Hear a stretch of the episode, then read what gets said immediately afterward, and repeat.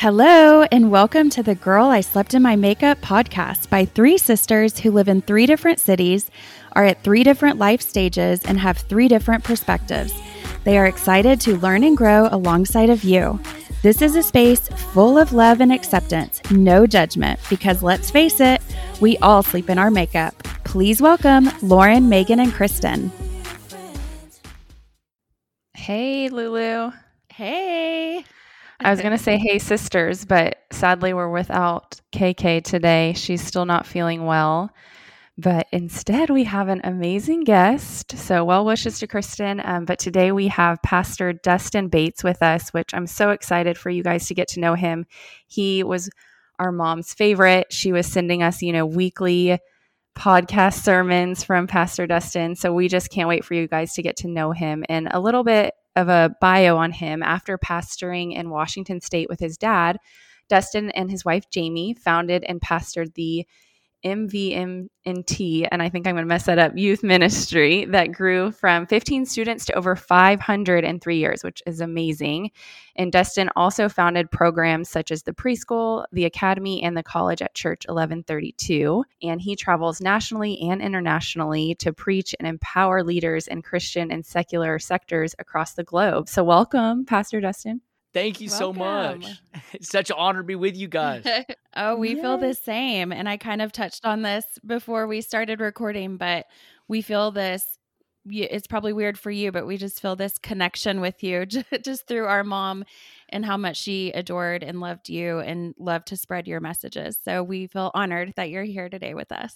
No, that that's so special to me. I just love even hearing some of that story and what a precious woman and you guys are just doing such an incredible job honoring her and her legacy. So for me to be a, a little part of this, this is special to me. Oh, thank you. I love that. Well, I'd love for the listeners to get to know you a little bit. So, where did you grow up and how did you kind of sounds like you got into pastoring with your dad? How did that all kind of transpire? Yeah, I grew up in a little city outside of Seattle, uh, Washington and uh, so grew up in the Northwest. So I'm a huge Seattle Seahawk fan, even though I live in Dallas now. Um, so I'm in enemy territory, but rough. I've remained. Uh oh, yeah, that's dangerous. I know, I know.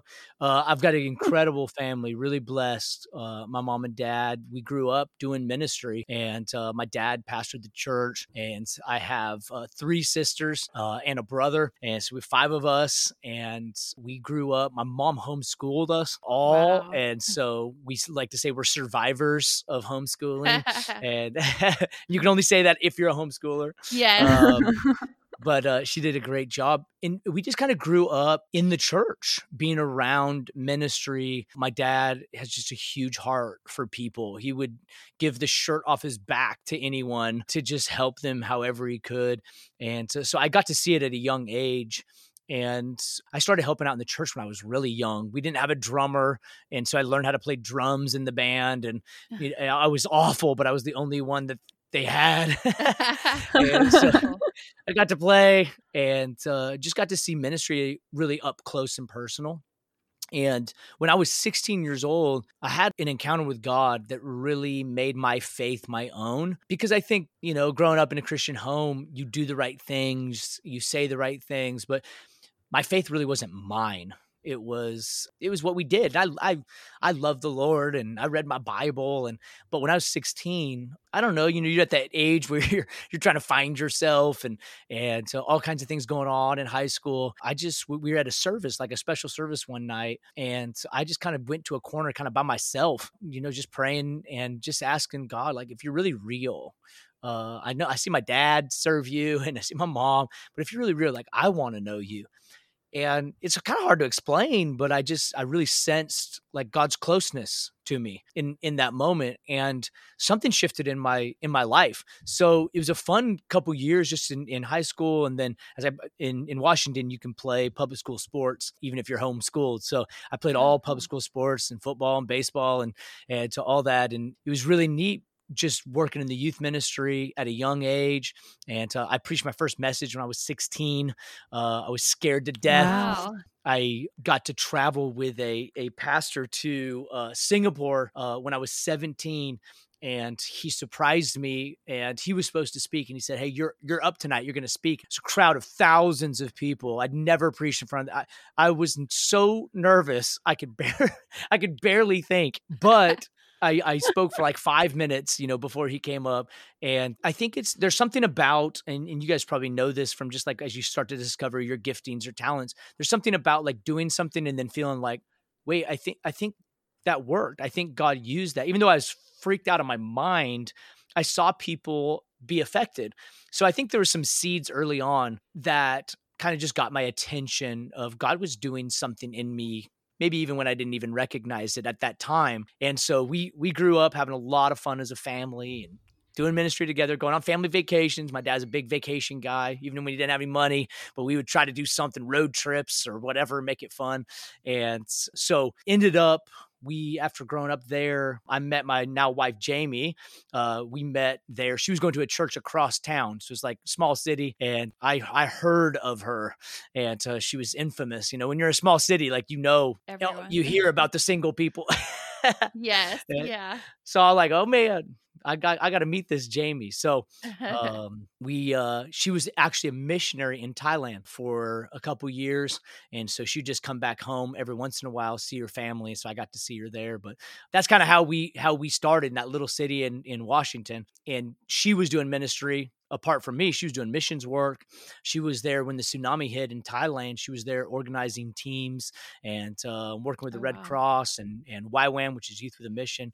And uh, so we both kind of falling in love with ministries in separate places, uh, apart from each other, uh, which was so cool when God was started bringing us together. Yeah, that's such a cool story. And I'm going to back you up a little bit yeah. just so that all of us parents out there can maybe take some tips. so, growing up in a household that it was just a way of life as far as faith in God, what do you did you feel as a child that your parent, as you got into your teen years before you said you went into that corner by yourself, do you feel like your parents kind of left? it open to for you to kind of think of it in your own way? And if so, how do you feel like what what tips would you offer that you feel like they did well that still you felt freedom to to think for yourself but also yeah. you love Jesus. right. That's so that's so good. Such a good question. I think my parents were amazing at creating a, a an environment of health that we grew up in. So they weren't forcing us to do things, but the environment that they created in our home was they were so consistent.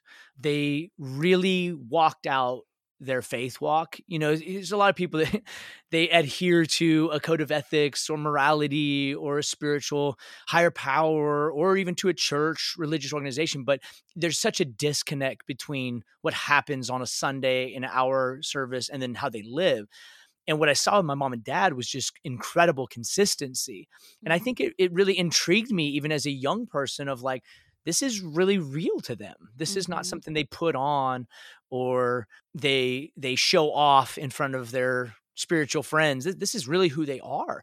So in our home, they did. They allowed us to walk our own journey and and really discover it but i will say i think you know looking back now they they created a nice substructure around us an environment um, where we could really discover God and uh, we could fall in love with ministry and helping others. And we really felt like it mm-hmm. was our own idea, which I think is what they did a good yeah. job of, is they let us discover it. And we thought it was our own idea, but they really did a good job of creating that safe environment for us to explore yeah. and grow and we definitely had our ups and downs and I had my times, you know, as we as we all do that I look back thinking, my gosh, what was I doing? Um, but the yeah. whole time they were patient, you know, they walked. They were always a safe place to talk to. I think yeah. was, which was really neat. Like even with fears or doubts, um, I felt like I could talk with them without scaring them or without them coming down on me. Safe is is is like the word that I keep on coming back to is just growing up in a safe place. And mm-hmm. there's so much love from my parents and you know you see so many homes that just lack love and affirmation mm-hmm. you know my, my mom to yeah. this day she sends me it happened today she sends me texts every single day of like scriptures things she's praying Aww. and uh, today yeah. it was like two or three scriptures she sent i'm praying for you and and Aww. so i'm i'm looking at these scriptures and i mean it's just I'm I'm turned 40 this year. So yeah. I mean, she she's still uh, she's still on it. Yeah, which is so wild. But that's what we grew up in, just that affirming, safe, supportive structure, which does so much to you psychologically, emotionally, and then helps you really mm-hmm. discover the Lord spiritually. Yeah, that's such a gift. I love that. So you kind of walked us through to when you met your wife. If you don't mind, kind of give our listeners and us the behind the scenes story or just the birth story of Church 1132. You know, we never thought we'd move to Texas. I love Texas now. Disclaimer, so no one be mad at me. But when yeah. from Washington, stop listening. from Washington, I thought Texas. You know, literally, we just thought, you know, like man, people just ride horses and there's cowboys and and and so I like never wanted to go. So I I got asked to speak at a conference in Dallas, and uh, so we flew out. And I was like, wow, this place isn't as bad as people say. And um, so we had a good time. So we came back a couple times and I met a pastor who was who's then would become the the pastor that would hire us. And he felt like he just felt like he had you know, just like an inclination or impression from the Lord that we were supposed to move to Texas. And so I, mm. we kind of joked, me and Jamie, my wife, kind of joked because it's like, well, we didn't have that same impression. we're staying with Washington. I, I thought I was going to take my dad's church.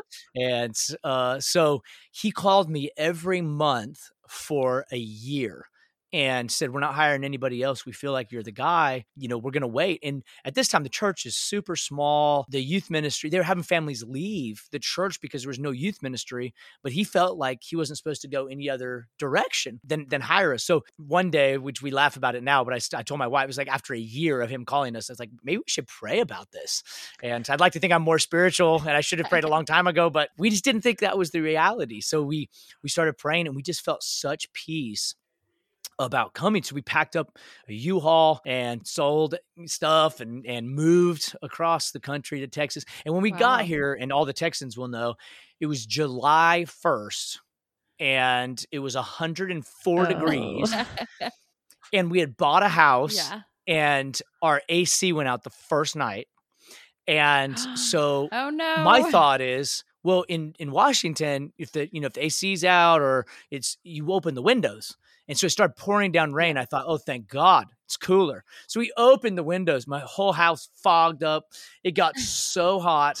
So I called my pastor at the time. I'm like, hey, we don't know what to do. The AC's broke. He's like, close the windows. What are you doing? and uh, my wife got sick. She had to have gallbladder surgery that first oh, week no. we were there. Oh, and so we were just like, did we make a mistake? Yeah. It's like, hundred in hell it, degrees in Texas, and we're sick. And um, so it was kind of a it was kind of a rough a rough beginning.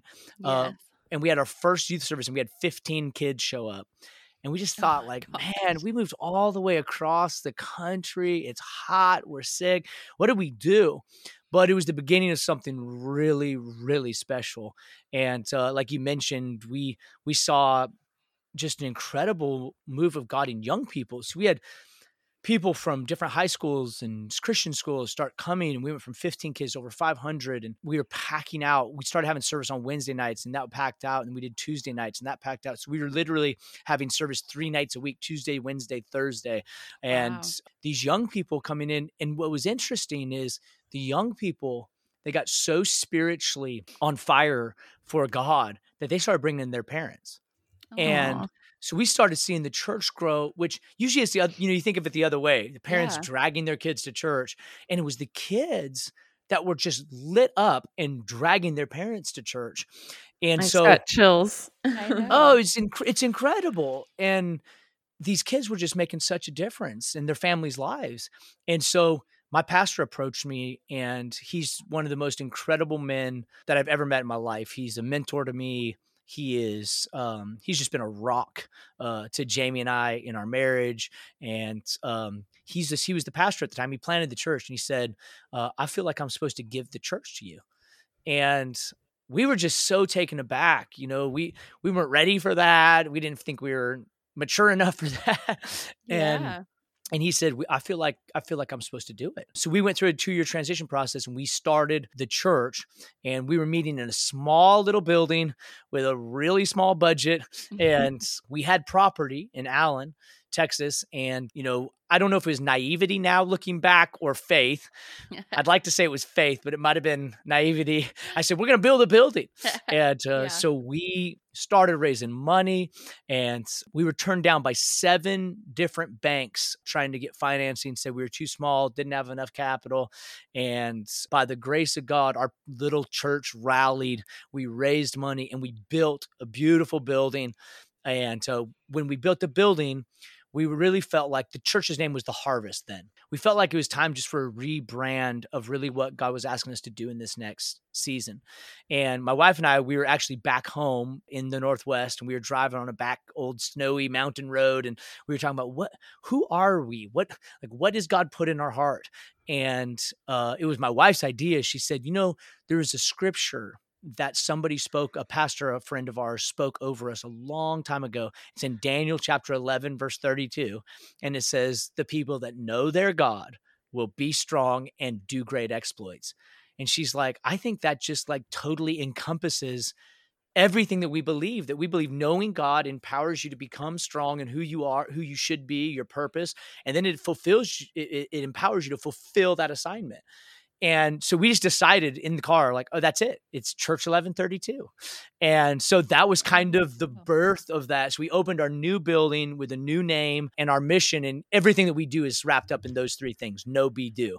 And uh, we think that they go in succession. They, if I try to do, fulfill my assignment before I'm know God and become healthy and strong and whole, I'm going to fail. But if I can know him, learn who he's asked me and, and really created me to be, it will empower me to then fulfill the assignment. So that was kind of the the birthing of Church 1132 and Easter this year will be 7 years oh, uh, oh, wow. since we since we took the church. Congratulations. What a story. Oh, That's so cool. You mentioned just uh, like Megan said, she got chills, but I did too. What do you think it was as far as being able to instill that fire that the children had? And I know yeah. that it's something that you're still passionate about. And so, if you don't mind just talking a little bit more in depth about your passion for the next generation and and kind of what the secret was back then. Yeah. what did y'all do? you know, when, when we moved to Texas, I had a bunch of youth pastors that told me, hey, you know, this area is different. You know, you got to have arcades. You know, that was like a big deal back then. Date myself a little bit. You got to have, you know, you got to have play structures and you got to have games. And unfortunately, I'm not a very fun person. I my wife is fun. I'm not very fun, and uh, so like you got to be funny. I'm like, this is not good. I'm not funny. I'm not fun. I I don't know how to play a game with the you know. I, I don't want to eat pudding out of a nylon or whatever they did back yeah. in youth youth group games. I was just not interested. So they told you know they told me it's not going to work. But I found something to be true about young people is they will rise to the level of expectancy put on them. So if you expect them to be rebellious and hate church, that's what you're going to get but if you expect them to go after God and to learn and to be attentive and grow, they will. And we just started instilling value in who they were. And and I I would say this too is is that people like to they like to have an enemy to fight. And so one of the things we did with the young people is I just let them know like people didn't believe that they could follow God people didn't believe that they could actually and it was it was something that's really radical happened in in that generation just instead of rebelling against god they rebelled against haters that said that they couldn't serve god at a young age. And so the mvmnt was movement with no vowels which i guess was like the cool thing to do. It's like some of the youth group things. Um, and uh, but it was the movement and we really believed that's what it was. It was a real movement of young people that said, no, we're not going to be defined by the culture. You can't tell us that we can't serve God or we can't, at this age, lead groups in our school or see revival in our school or see our, our parents sal- saved or see uh, re- a restoration in relationships. So these young people just got on fire. And you, you said it already, but that's something we're still passionate about. We believe in the next generation. Mm-hmm. And I believe there's an onslaught from culture to indoctrinate the next generation with doubt and hate and all these things towards God or towards religion. Uh, but I believe that there's still a hunger in young people uh, to know God, to walk with God, and given the right opportunity and the right chance, and just somebody to believe in them, they'll stand up and do it.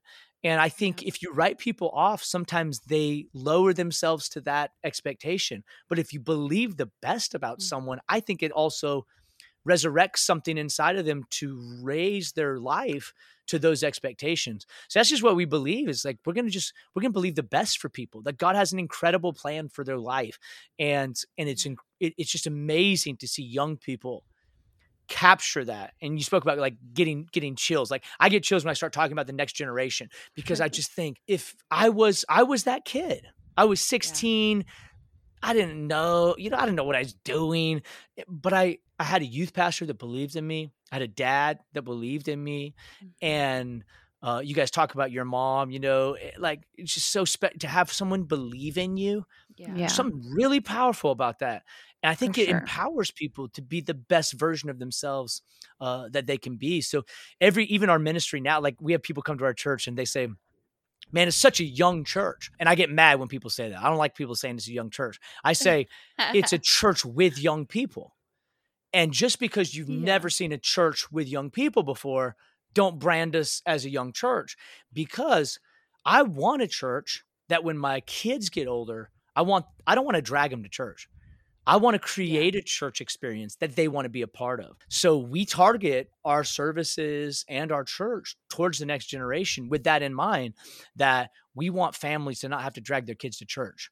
We want the kids to drive this and say we want to be there. And uh, so we are a church with young people, not a young church. I love that. And I feel like our generation, you know, I'm 35 and Lauren's around your age and so I'll be I'll be 40 with you this year. yeah. Oh, when's your birthday? May 15th. Oh, when mine's April 23rd. Really close. Oh, you got me beat. I love that. So Lauren's husband is April 22nd and my husband's April 25th. So Oh, yeah. wow. A lot of sandwich. birthdays coming a lot of Taurus energy going on there. yeah, totally. But I was just going to say that, you know, growing up, I did like going to our church and certain things, but it just seems different what you're talking about, where I have a lot of friends who had experiences where they felt there was a lot of hypo- hypocrisy. Yeah. That's not a word. Hypocrisy. Yeah, there you go. Yeah. Hypocrisy happening with the kids that did go to church. Um, like my husband grew up in Arkansas and he saw a lot of things about church that made him want to not be there. And so I love what you're doing because it's not, that's not what it should be. Like it should be a place where people feel safe and anybody's welcome. And that's why I've been so drawn to your church in so many ways. And I can't wait to actually come in person. I'm planning soon and you guys have a kids area because i have a three and a five year old so yeah i just love what you're doing and i appreciate it so much. And i was laughing when you said that you weren't fun or funny because i'm like i don't think that's true. I think you see yourself differently than others do because i actually like smile anytime i listen to your sermons. Oh man, Megan, you're gonna make me feel good. I aspire to be funny, funnier, but you know, you, you know what's interesting as well? That people think you have to water down church to make it appealing to the next generation and i don't think that's i don't think that's true i think yeah. we have to take some of the religious bigotry off some of the hypocrisy off and just be like authentic i'll be real it's it, christianity is not about being perfect and people make it sound like mm-hmm. sound like you got to be perfect man nobody's perfect david yeah. in the bible was a mess and the bible says he was a man mm-hmm. after god's own heart. So it, it doesn't show perfection. It shows a heart of vulnerability and authenticity towards god. So i think if we create these cultures of church cultures and communities of authenticity you don't have to water down spirituality. You just got to be real. And if you take the the mask off the the facades off and be real it's really refreshing I'm a human. I'm a pastor and I make mistakes. I do things I wish I wouldn't have done. I have, but I'm human. Yeah. And I think if we can be real with our humanity and the frailty that we have, it's super refreshing. And then you can come to church and not have to put on something. You could really be yourself. And I think, especially the next generation, that's really refreshing because there's not very many places that they can really mm-hmm. get that. Yeah. Yeah. And I specifically have been so inspired recently on you're doing a series called The Unleashed Church and kind of a little backstory on us. You know, we all have had pretty strong faith like our whole life, but we've gone through our own journeys. And just, you know, especially we've all kicked ourselves since our mom passed that like it took that in a weird way to almost like if at least personally like kick me in the face to be like this is what you need to do. Like i feel like i was focused so much on what i wanted to do and the world was distracting me and since my mom passed it was it just all honed in for me and i hate that it took that to do that for me but listening to your unleashed church it's really inspired me to be more bold in my faith and like talking about my faith because uh, I always kept it to myself a little bit and I would be very like careful on what I said to people and not want to like offend or make people uncomfortable. And I've kind of been like, F that, like I'm done with that. Sorry. and so I just yeah. want you to talk a little bit about the Unleashed Church and what what all that means. Yeah. It's I'll try not to be too get too excited because like that's like that's something I'm so passionate about because I just I don't like being bored. and sometimes church and spirituality can just be so uh just it can be boring. It just it just so lacks life. And I don't think that's the church that Jesus wanted to have. I don't think it's the church in the book of Acts. I I believe really that a church should be unleashed, which we say like untamed, undomesticated. And even that word domesticated, it means to bring to the level of ordinary and that is like my worst that's my worst nightmare in life is just i don't want to be ordinary. I i, I don't want to have an ordinary life. I don't want to have an ordinary marriage. I don't want to have ordinary kids. I, I want i want the i want the best. I want i want to experience the joy of life the pleasure of life the fulfillment of life. And i think that church should be one of those places. It should be full of excitement it should not be dead. It should not be quiet. I think it should be loud. I think it should be passionate. I think Christians should be the most joyous, peace filled, excited people about life. And I ask myself a question a lot of times, like because I lead a church, I ask myself a question people that don't go to our church, why would they want what we have? And the truth, why would you honestly, why would you take time out of your Sunday? Like you you work all week and then on Sunday, you go to church to sit and listen to a little speech in like a mm-hmm. boring environment. It's like I'd rather stay home and watch football. But if if we're gonna come to church, I want there to be something real. I want there to be something tangible. If I'm serving a God, even the essence of the definition of what God is, if I'm serving a God, I want to believe that He speaks.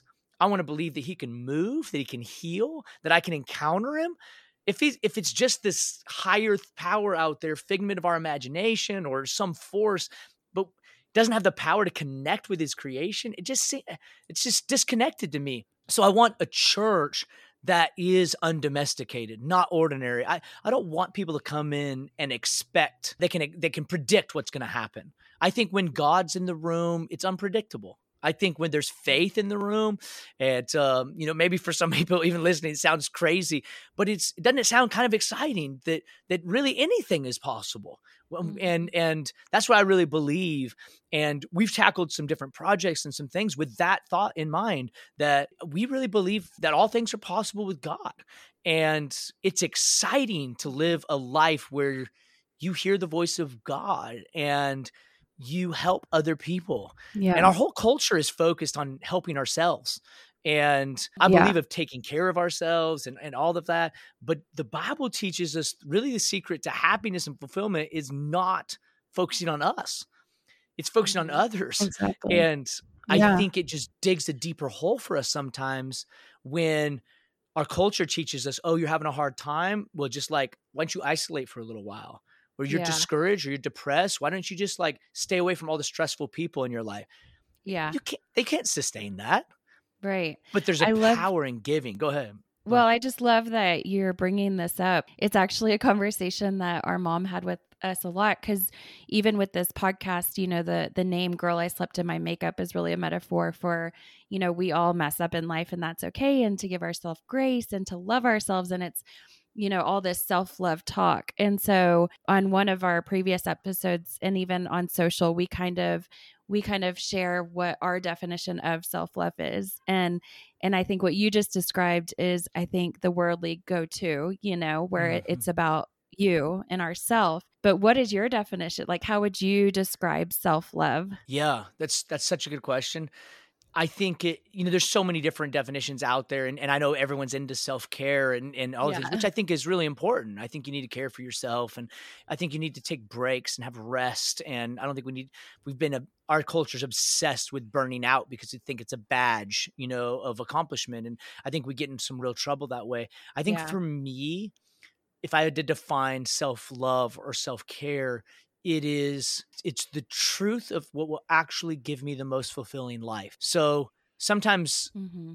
to take care of myself i might feel like holding myself up in the media room and watching netflix all day is what i what i want but sometimes the best thing i could do is go help my neighbor or go give something away or encourage someone or it, it's weird it's upside down because it feels yeah. like if i just gather to myself, I'll feel better. But it, it's so temporary. Yeah. And at some point you got to come back in the real world. So I think you you need those times where you relax and recharge and you watch Netflix all day. Yeah. But I also think that there's something powerful about taking care of yourself in a way that says to be the best version of myself, I've got to flip this thing upside down. Yeah. And I get the most joy out of helping other people. It's mm-hmm. just upside down.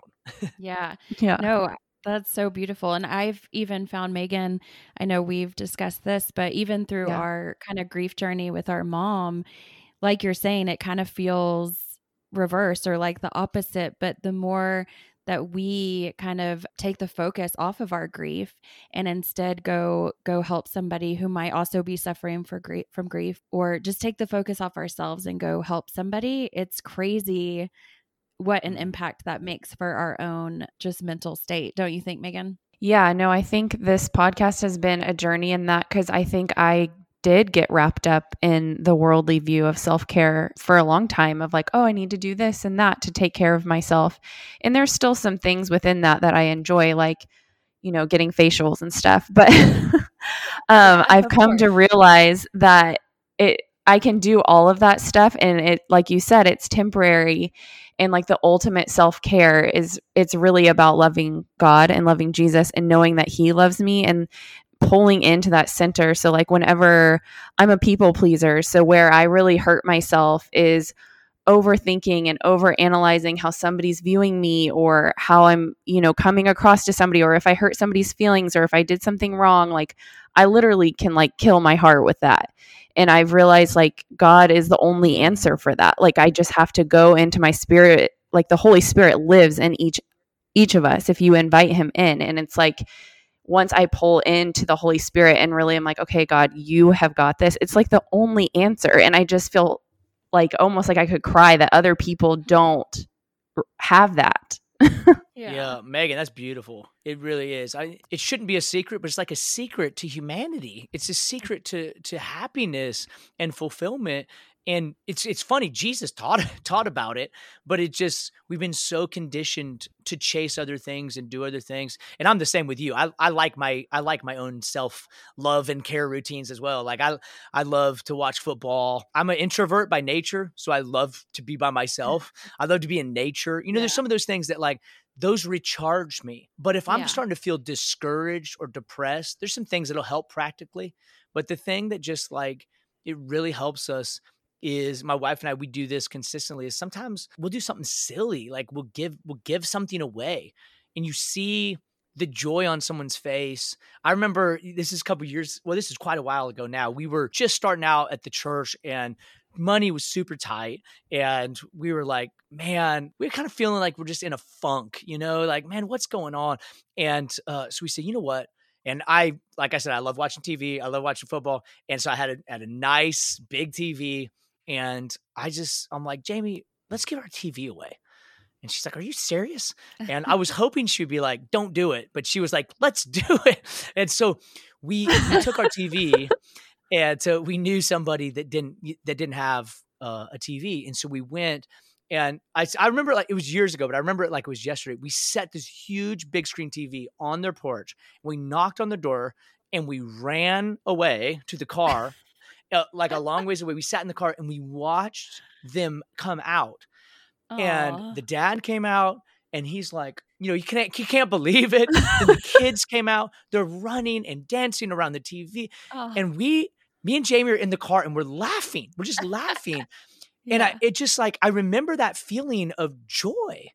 Yeah. And I thought, I need to, I, I, just thought in my mind, I need to capture this, this moment. I need to just mm-hmm. snapshot it because we just did something so upside down and it left me with the biggest mm-hmm. feeling of joy and uh, so it's it's it, you're right megan it's just it's so upside down and contrary to what people would say but it's yeah it's so precious i know I love that. Well, and I wanted to jump over to ask you more about the Dream Center because I know last week, you know, with the storms in Dallas, well, in all of Texas, I know the Dream Center that you guys started down in Dallas helped a lot with providing meals. And I've been inspired by the Dream Center. I have been looking at i'm out of town the next month that y'all are doing your um, adopt a block i'm like dang it so definitely in april i'm going to be i want to be out volunteering with you guys but tell us about how the dream center in dallas got started and what all y'all are doing yeah, yeah explain it, what it is for those of us. okay yeah yeah sorry. Um, the dream center we call it, it's basically our hub of ministry in the city of dallas so out of the dream center we're starting all kinds of initiatives and ministries to just help people. It's free resources um, that we're providing to the city. It was my wife's idea again, so I, am she's getting a lot of credit today. And way to go, Jamie. I know, man. Um, well, she's coming on idea. the podcast next. Yeah. Okay, okay. she's she's a good time, and she's actually very funny. Um, but uh, she, you know, we were just talking like, how, how, do we make a greater impact? You know, what do we need to do? And there's a real need in this area of Dallas and Oak Cliff, and people from the area they might know. You know, there's some there's some high levels of high places of crime, and and and just some real need and the most amazing people. And so we said, we're going to buy a building right in this area and just let it be our center of operations for ministry all over Dallas. And we called it the Dream Center because we didn't want it to just be a church thing. We wanted people in the community and people from other churches to feel like it was their hub of ministry as well. And we believe this that in every person, there's a God given dream. And if they give, if they're given a chance, they can find it. And so a lot of people that struggle, they just never been given an opportunity to discover that thing that's inside of them. So the Dream Center, that's our mission statement. Like we exist to help people discover that God-given dream. And a lot of times that's just giving out some support, encouragement, groceries. So we bought the building, no idea, obviously, that COVID was going to hit. So COVID hit right after uh, we had purchased the building, and we started doing grocery drive-through lines. And these people would come through the most precious people. We'd give them free groceries. We'd ask if we could pray with them, and people would be in the drive-through line weeping in gratitude, just so grateful. And we would pray with them. And I mean, it was just something was happening. And Jamie, my wife, she said, she goes, In everything we do in ministry, I'm receiving the most joy from giving out groceries in the parking lot of the Dream Center. Mm-hmm. And it goes Aww. back to kind of what we were talking about. It just, it just, there's something about that. So years ago i was a part of the original dream center which is in los angeles and so we had went and visited and it's probably the greatest ministry i have ever seen in the united states as far as impact. They go down to skid row and they're helping people and a lot of their staff are people that came off the streets did their rehab did their discipleship program and now are staffing their their ministry so mm-hmm uh, it really intrigued me. So one time we went up on the roof of the LA Dream Center. And when you go on the roof of the LA Dream Center, if you look out, there's Hollywood behind you. So there's Hollywood sign. And then in front of you is the entire skyline of LA. And I'm up there and I just felt like wow. this impression, like God was saying, you're going to have, you're going to do this one day. And I just thought, well, you know, you kind of have these thoughts sometimes. And I kind of just like, well, that's interesting. Years later, fast forward, we have an opportunity to look at this building. The city of Dallas is about to buy it. They said there's no way we can get it. We talked them into at least giving us a tour. We went up on the roof. I walk up on the roof. I look out off the roof, and there in front of me is the entire skyline of Dallas. Wow. And it brought me back in a second to that moment in Los Angeles years ago and reminded me that I felt like God spoke to me that we were going to do this. So I went down and told the real estate agent, I'm like, we like we need to buy this building. And he said, You you can't I told you I would show it to you, but you can't buy it. Like it's already, you know, in the final stages of a contract. And uh, so I, I made him an offer that day. I said, Would you just promise me that you at least show the owner? So, through a series of events, three hours later, the owner called me. We bought the building and we're renovating it right now. We have all kinds of ministries coming out. We have teams coming from all over this summer that are going to come serve the community. This ice storm, snowstorm came in. We were called by the city of Dallas saying, We need help. We need you to help feed people. Wow. So we fed, we took hot meals, delivered door to door hot meals to shut ins, people with no power, people with no water. It's just incredible. So, one of the initiatives that we're starting, we're probably most excited about, is uh, we're starting the One Five Center for Women later this year. And it's basically, we're going to provide care for pregnant women from the moment uh, they find out they're pregnant all the way through birth, free resources. A lot of times, these moms, they can't afford to, uh, in this area, they can't afford to go to a doctor with a sonogram. So the first time they see the baby is when they have the baby. So we're providing free sonograms. Yeah. We are going to provide a care partner that's going to walk through them, encourage them all the way through. And uh, we're going to have birthing center doulas, you know, all the whole nine yards so they can have the baby right there at the Dream Center. And then for, for moms that financially can't afford to keep the child or they don't have the desire or younger moms uh, or in adverse situations we're going to provide we're going to work with adoption agencies and make sure that those children get placed in godly homes and uh, yeah. so that's probably the biggest thing we're excited about so we're in the we're in the works right now incredible doors are opening wow. it's, it's super exciting and i want you guys so to come down sometime i'll yeah, host you I'm oh like, my gosh, I can't wait to help. Over. Yeah. Oh, I was gonna say, I don't know if Dustin, we probably don't know, but our mom's ministry when we were younger, she was part of a, a house called Sarah's was it Sarah's home or Sarah's house? I can't remember the name, yeah. but it was a maternity home. Oh, and wow. she, um, no we way. actually had, yeah, she- yeah, we actually had a mom live with us for a long time when I was in high school and she was giving up her kids for adoption. So when you had a service recently where you were announcing this, I literally was like crying because I was like, I want to help somehow. Oh. So I will be there. However, wow. y'all would need me. I'm just gonna like show up. Like, yeah, Dustin, we I have like so many more questions. We'll have to have you back on, but for somebody who would like to get involved in the Dream Center or the new maternity home organization, where can they get more information? And also for somebody who's not in Dallas like me, who would love to also get involved, is there any opportunities? Um, obviously, sending donations, I'm sure, is uh, accepted, but is there any other opportunities for out of town volunteers? Yeah, we're, we're doing a bunch of stuff right now. The best thing for people to follow the the developments in real time is just Dream Center Dallas, our Instagram at Dream Center Dallas. Um, we give all of our updates. There's testimonies on there, uh, outreach opportunities are all all through there. DreamCenterDallas.com is our website, and uh, we got a lot of opportunities there. People can donate through the the website, and uh, for out of town, we're starting to host people as they come in, people that just want to see it.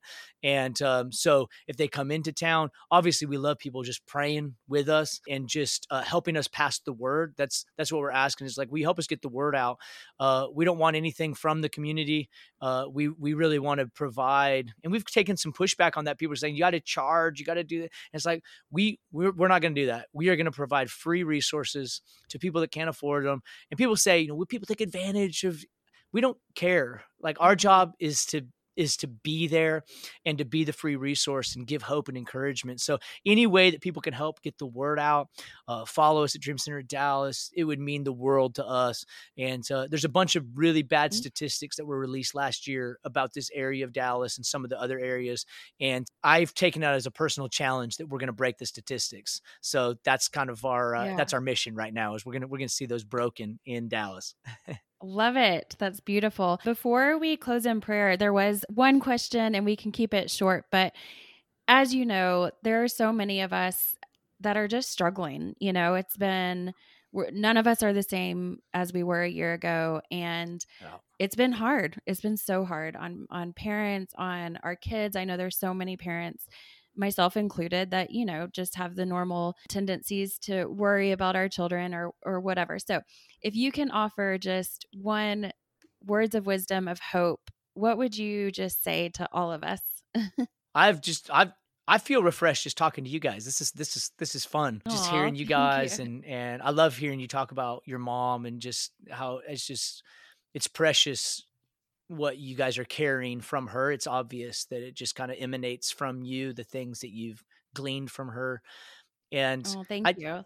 I've walked through different seasons, you know, where I've just felt hopeless or discouraged. And I think everybody goes through those seasons, probably more so for people in this last year. Um, I studied the word discouragement uh, a while ago. Dis, a break of some type, courage, uh, and then meant. And that the last part of that word, discouragement, is when a uh, when a verb, an action word, becomes a a noun Hmm. which person, place, or thing. Discouragement is is often the place we get stuck at. It, instead of something we move through, it's something we get stuck in. It becomes a place.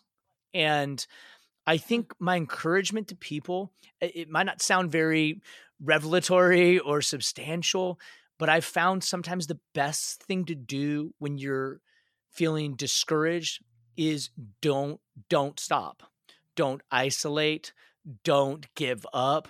Just keep on keep on keep on moving. Don't let the situations become your new living place. Your your mm. the place where you, where you now this is my life. I'm discouraged. No this is something you're passing through.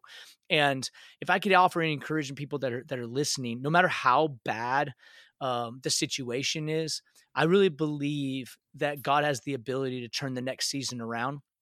And you know every great movie every great book it's got to have it's got to have the plot twist right it's like yeah. it goes so bad and then there's the comeback and if there was no conflict the movie would wouldn't be any good mm-hmm. the book wouldn't be interesting uh, without the yeah. downswing without the discouragement and i just would encourage people don't stop on chapter 19 uh, because there's always a chapter mm-hmm. 20 and so even if chapter 19 or we could say for 2020 if chapter 20 has been bad there's always another chapter yeah. and uh, the book's not over yet the story's not over yet yeah. and just because you had a downturn or a downswing or you've had a discouraging year don't let that be the place you live make sure you turn the page every day and make sure you step into that next chapter because i really believe this it could be the best chapter of your life yeah thank you for so that true. that's awesome well i truly feel so honored it's I, don't, I could sit here and talk to you all day. So maybe we will have to have you and Jamie back. Um, we would love to talk to y'all more.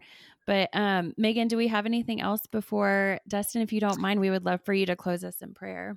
Yeah, yeah. I was just going to say make sure to check um, them out on it's church1132.com. They're also on Instagram at church1132 and they do live stream their services. I share them often, but just a reminder even if you're not here, you can watch them online. Yes. I, I, appreciate it. You get you guys are amazing and I love what you're doing. I did get a couple funny looks uh, when I told people that I was on a podcast uh, and they're like, "Oh, which one?" like, uh, "Girl I slept with my makeup." And they're like, "Wait, you're on Girl I slept with my ma-. I'm like, "Yeah, there's a story to it. You just got to you got to yeah. you, are going to have to listen to understand." oh, how funny. Uh, how funny. Well, we but, uh, so appreciate you taking a chance on the the makeup podcast. yes. well, I have yeah. Thoroughly enjoyed it, and you guys are incredible. I can't wait to host you at the Dream Aww. Center, and I'll, I'll yeah. pray for you and for your listeners. Okay, Lord, I, I just thank you uh, that you are a God of hope. You're always a God of second chances and you're a God of the impossibles. I just pray for people that are listening. Maybe they're discouraged. Maybe they've had a really bad chapter. Maybe uh, they've had some disappointment. Lord, like even uh, like Megan and Lauren have had in, in this last year, some just real, real disappointments in their own family, things that would make them even question God, like, are you good or why did this happen? God, I pray in the midst of all of that, you would show yourself strong to people. Lord, there's a scripture that I love, and it says in your word that you are close to those whose hearts are breaking. So I just ask that you would be close to those who are discouraged, those who are hopeless. And uh, I, I, pray uh, that you would just give them, even today, just a glimmer of hope uh, to believe that the next chapter is going to be the best chapter, that there's still chapters in this story and the, and that the best is on its way. So uh, we thank you just even for this time together. Let people be in, encouraged and built up. And uh, we love you. In your name, amen. Amen. Thank you so much. You're so welcome. You guys are amazing. This is fun. thank you. Well, listeners, thank you so much for tuning in with us another week. We, we love you guys, and we will see you next week. Bye. Thank you for listening to another week of Girl I Slept in My Makeup. If you like us, rate, review, and subscribe wherever you listen to podcasts. And if you want to learn more about us or get in touch with us, go to our website, girlisleptinmymakeup.com, where you'll also find links to our Instagram and Facebook. Thank you so much for listening. We really appreciate it. And yeah, make it a great week. God bless.